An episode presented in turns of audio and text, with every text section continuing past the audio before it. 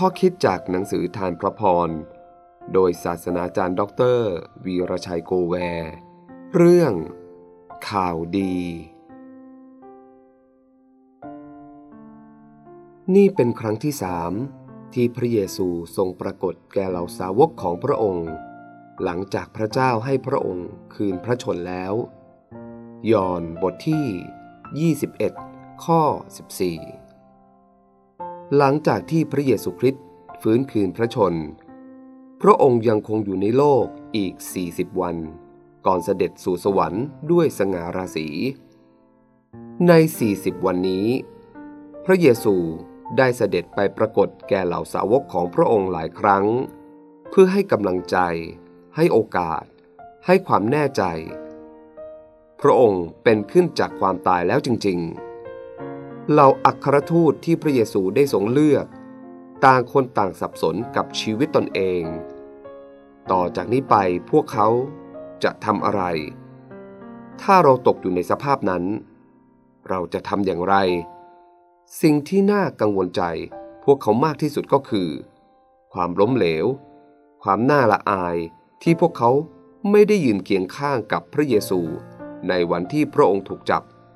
รับความทรมาน และถูกตรึงบนไม้กางเขน เปโตร ซึ่งเป็นสิทธิเอกที่เคยสัญญาว่าจะยอมตายร่วมกับพระองค์ แต่ในที่สุดก็ปฏิเสธว่าไม่รู้จักพระองค์ ถ้าเราตกอยู่ในสถานการณ์เดียวกันกับเขา เราคงทั้งท้อใจและเสียใจต่อการกระทำของตนที่ได้ทรยศต่อพระอาจารย์ ความงดงามในข้อพระคัมภีร์ที่เราได้อ่านคือ พระเยซูเสด็จมาปรากฏแก่พวกเขา เหตุผลอีกประการหนึ่งคือ ต้องการให้พวกเขาทราบชัดว่า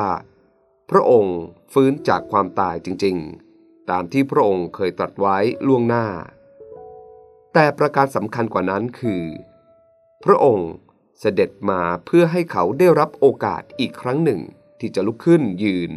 และรับใช้พระองค์ต่อไป พี่น้องที่รัก ถ้าจะมีใครสักคนหนึ่ง เคยสะดุดล้ม ไม่ว่าจะด้วยเหตุผลใด ๆ ก็ตาม ท่านอาจถูกคนรอบข้างพูดจาดูถูกและถากถาง หรือแม้แต่ตัวเองก็ไม่ยอมให้อภัยตัวเอง ผมมีข่าวดี พระเยซูผู้เสด็จมาหาสาวก พร้อมทั้งให้ความหวัง ให้โอกาส พระองค์จะทำอย่างเดียวกันกับเรา พระเยซูคริสต์ ไม่เคยดูถูกคนอ่อนแอ และไม่เคยแสดงความรังเกียจคนล้ม พระองค์เป็นพระเจ้าแห่งการให้โอกาส ฉะนั้นอย่าทิ้งโอกาส พระองค์ยื่นพระหัตถ์ออกแล้ว พร้อมที่จะฉุดท่านจากความท้อแท้ใจ ให้ยืนขึ้นใหม่เดี๋ยวนี้ อยู่ที่ท่านจะรับหรือปฏิเสธในชีวิตการเดินกับพระเจ้า ในการรับใช้ ผมพบกับเหตุการณ์ต่างๆ มากมายที่ทำให้สะดุด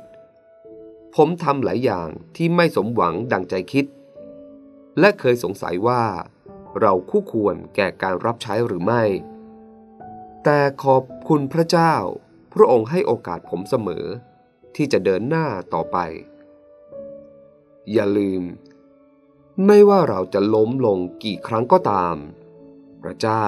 จะไม่ตำหนิ ถ้าเราจะลุกขึ้นในทุกครั้งที่เราลื่นล้มลง